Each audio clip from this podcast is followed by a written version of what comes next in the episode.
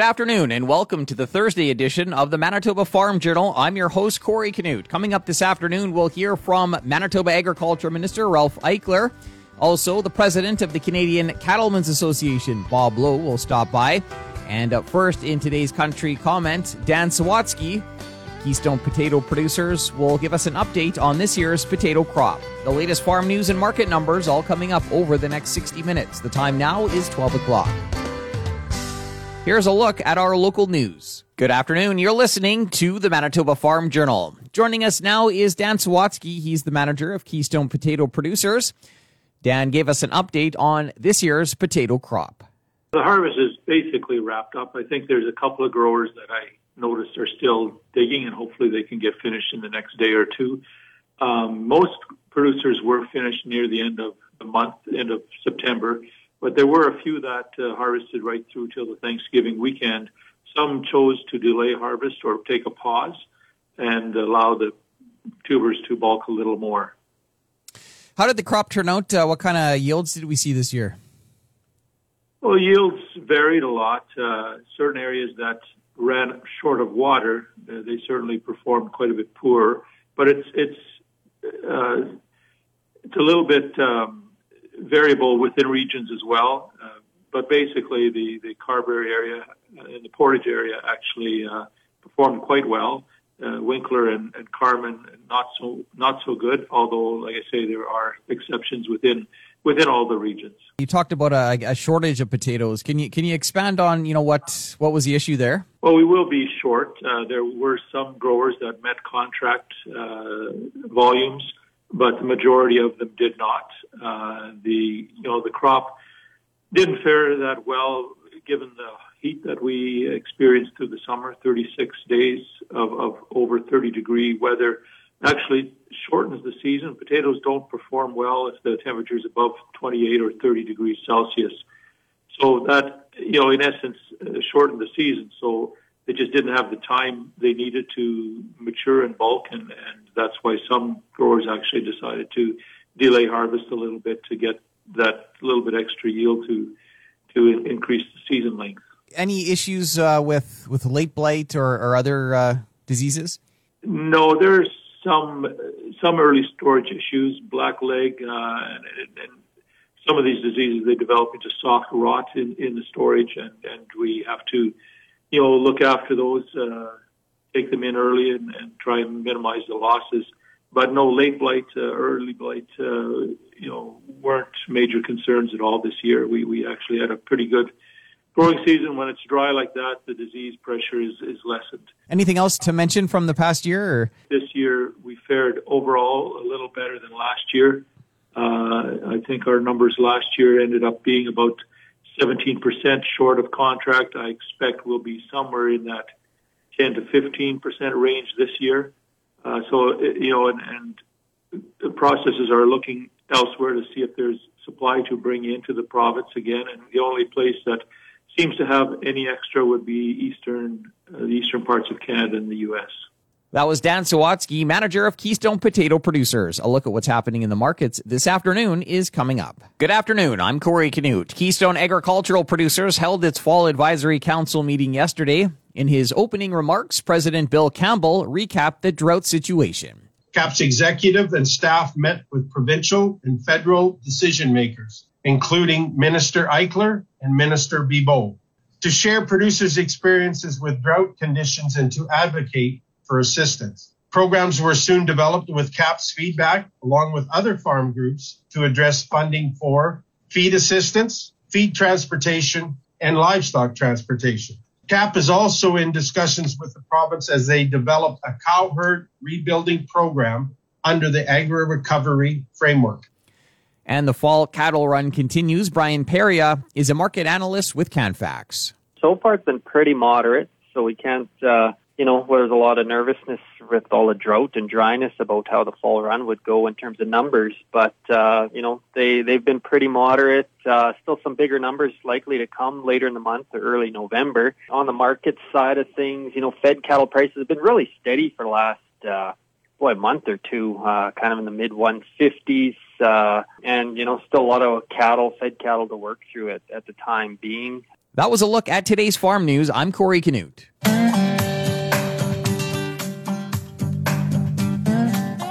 Good afternoon and welcome to the Prairie Egg Wire for Thursday, October twenty-first. I'm Corey Canute. Coming up today, we'll hear from the president of the Canadian Cattlemen's Association. Joining us now is Bob Lowe, president of the Canadian Cattlemen's Association, to talk about expanding interest in the Comprehensive and Progressive Agreement for Trans-Pacific Partnership. I guess the really important thing about it, it gives us access to a whole lot of markets at one time, and it's all based on on science. Uh, different words for it, but, but there's the, the way it's set up, it's, it's science-based trade with all, with the different countries that are in there. Um, it's, it's a big block of people or of countries, that, like a, a big economic region, I guess. And it's all based on science, which just by being that means that it puts more pressure on other countries to go, you know, particularly the E U, to go with science-based trade as opposed to, I guess, different word might be politically based. And there's been um, uh, interest from other countries in, in joining that, um, United Kingdom, Taiwan, China, and uh, South uh, further interest by South Korea. Talk about what that would mean to have, you know, those additional countries join. Well, just great. It's just bigger markets. You know, we're working on a free trade deal with China. If if they're accepting the C P T P P, they would pretty much in any other, you know, bilateral trade deals have to go with the same set of criteria that they went through with C P T P P. And China might not be a good example of that, just because they're they're the last ones on the list. You know, United, United Kingdom is probably first on the list. Taiwan would be second, then China and, and South Korea showing some interest. South Korea would be the interesting one, because if we went, if they did join C P T P P, they would have just yet more reason that they'd have to have to uh, improve our bilateral free trade agreement that we have with South Korea. And overall, um, just talk about that Asian region and, and you know, over the next Uh... you know, twenty-five years or so, the importance that that region will have. Oh, well, I mean, we believe that's the largest potential for beef, for growth in beef demand. Well, you said it, over the next twenty-five years, just because of population and their economies are, are getting wealthier. Um, it's, it's, there's a lot of people over there, and, and, and they're getting wealthier all the time. And as people have more disposable income, they tend to buy more beef. Just for interest sake, from January to August of this year, of twenty twenty-one, the our exports to C P T P P countries are up sixty percent in volume and sixty-six percent in value. I mean, it's it's just kind of kind of huge. It's a big deal. It's a big trading block. That was Bob Lowe, president of the Canadian Cattlemen's Association.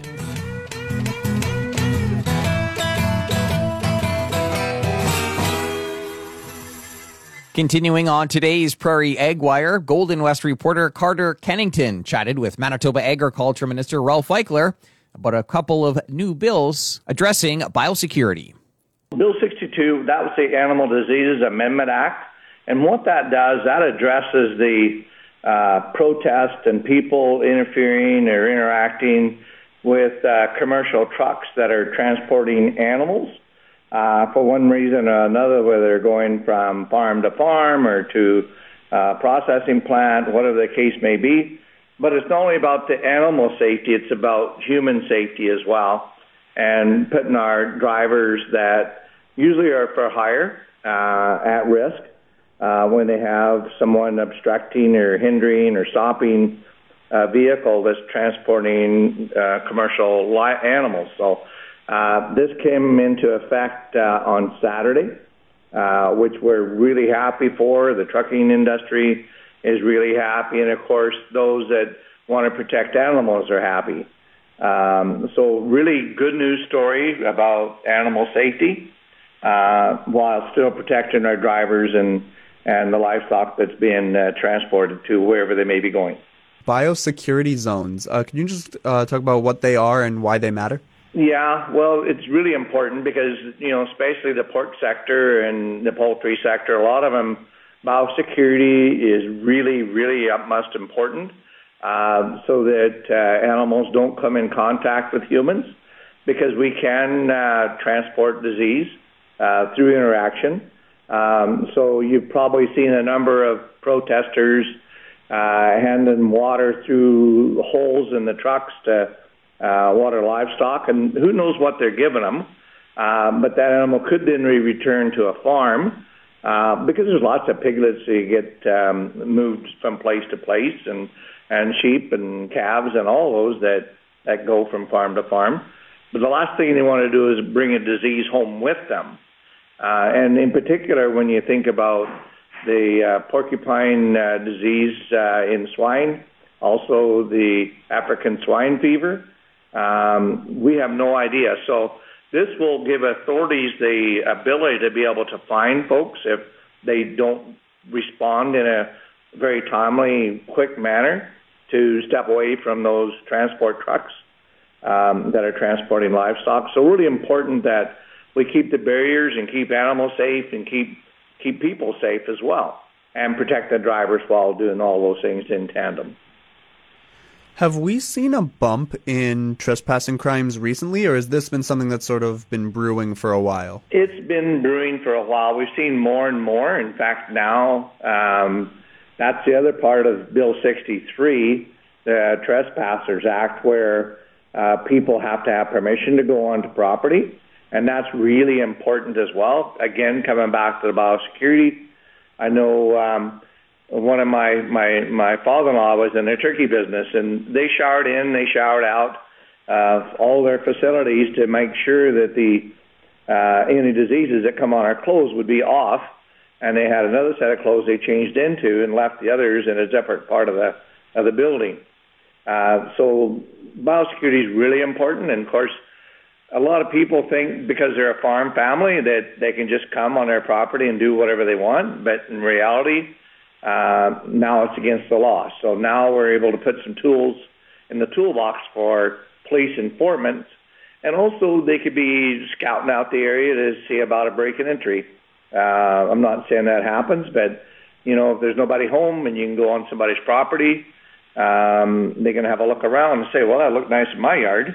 Uh, but in the reality of it is that, that that's their private residence, and we don't go into people's homes without permission, so why should they go onto a farm without permission and take that chance of eliminating that family's livelihood by bringing a disease in through no fault of their own? And even for the grain farmers with clubroot and others that that get transported from visiting one farm to another farm. So really important that we we understand uh, what these amendments do to protect our farm families and rural Manitobans in general, and keeping the public safe. That was Manitoba Agriculture Minister Ralph Eichler chatting with reporter Carter Kennington. That's it for the Prairie Egg Wire for today. If you have any questions or opinions to share, send them to us by email, the farm desk at golden west dot c a. I'm Corey Canute. Thanks for listening, and have a great afternoon. The Prairie Egg Wire will return tomorrow on the Golden West Farm Network. Time now for a look at the farm calendar. Manitoba Beef Producers' fall district meetings are on now. Go to their website for details. Manitoba Pork is hosting its fall producer meetings virtually October twenty-sixth and twenty-seventh. To register, email info at manitoba pork dot com or call the Manitoba Pork office. And Manitoba AgEx, the province's largest all-breeds cattle show, takes place October twenty-seventh to the thirtieth. At the Keystone Centre in Brandon. Continuing with the Manitoba Farm Journal here on this Thursday afternoon, a grade eleven student at Boissevain School was drawn to receive a purchase voucher from the Canadian Angus Foundation. Grace Glover was one of three Canadian Junior Angus members drawn for a two thousand dollars heifer voucher. She chatted with reporter Barry Lamb. I joined four H when I was like five or six, and since then I've just kind of carried on with that, and it's led to great opportunities. How many head of cattle do you keep throughout the year? How busy are you with the, with the cattle? We have about ten or twenty cows, and then I have a four H steer every year, too. What do you like about the beef? Why why do you stay with it? Do you obviously like working with the animals? Yeah, I think it just gets you outside and um, gives me something to do when I'm not busy with hockey, and it, I have a great, there's a lot of like great people in it, and I've met a lot of friends through it. And through the Canadian Angus Foundation, you were one of three recipients of a, a two thousand dollars voucher. What will you be using that voucher for? I can spend it on any uh, Angus female, and it can be through private treaty, so I can buy it right from somebody else off their farm, or I can buy it in an auction sale. And what are your plans with the voucher? How quickly will you use it, and how will it fit into your, your herd program that you're trying to run with? Um, I have to spend it by January, so I'll probably buy something from an upcoming sale, and then that female will stay in my herd for a long time. How nice to win the, the voucher. Yeah, it's a great opportunity. Where will beef fit into your life down the road? Do you expect to keep with the cattle for quite a few years? Do you like that rural setting, or do you know where you'll be ending up down the road? Yeah, I think when I grow up, I want to be a farmer for sure. And as far as making that purchase of, of the heifer, uh, is that something you do online, or how will you actually make make the buy?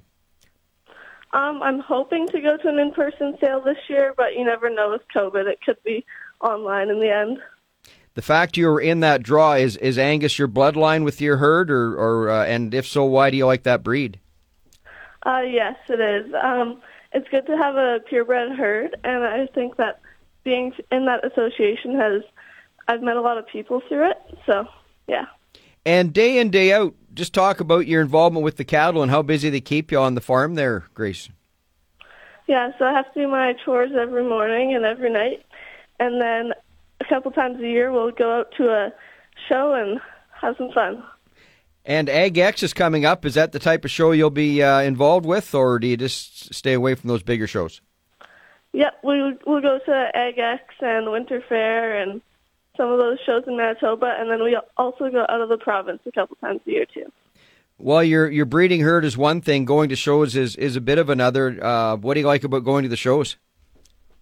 Um, it has more of a youth-like uh, environment, so I have a lot of my friends that are there, and it's lots of fun. That was Grace Glover, a grade eleven student at Boissevain School, chatting with Golden West reporter Barry Lamb. Grace was one of three Canadian Junior Angus members drawn for a two thousand dollars heifer voucher from the Canadian Angus Foundation. Another look at what's happening in the markets heading into the close is coming up in just a moment. Time now for another look at today's farm news. Numbers during the fall cattle run have been moderate. That according to Brian Peria, market analyst with CanFax. On the calf and feeder side of it, uh, you know, just sort of the, the flat uh, fed cattle market, um, and these bigger volumes picking up uh, and, and seeing cattle on feed numbers well above a year ago, um, you're certainly seeing some softness on the calves, especially coming off over the last few weeks. You know, lots of these calves trading closer to that kind of two ten on steers, and heifers way well back of that. Uh, you know, some of the heifers or a lot of heifers dropping into the one seventies, uh, you know, with these high feed costs. Uh, Canadian dollars kind of creeping up to eighty-one cents, and uh, yeah, uh, some feedlots need to move fats just to, to make room for these calves. So seeing some pressure, uh, which is kind of fairly seasonal for this time of year. And Keystone Agricultural Producers provided an update to farmers during the group's Fall Advisory Council meeting held virtually yesterday. In his opening remarks, President Bill Campbell commented on the next agricultural policy framework. C A P has been involved at every opportunity. Throughout the year, both levels of government have consulted with C A P regarding the next policy framework. As these discussions progress, C A P continues to highlight the need for business risk management programs that support producers, the role of producers as environmental stewards, economic development, and public trust in agriculture. I'll be back after this to wrap up today's program. We've come to the end of another Manitoba Farm Journal. I'm your host, Corey Canute. If you have any questions or comments, you can reach us by email, the farm desk at golden west dot c a. Today's closing numbers with more in-depth commentary on what's happening in the markets is coming up at ten to two on the Markets Farm program. Coming up on tomorrow's show, we'll talk about seed availability for next year. Thanks for listening, and have a great afternoon. Hope you can join us back here tomorrow starting at twelve noon.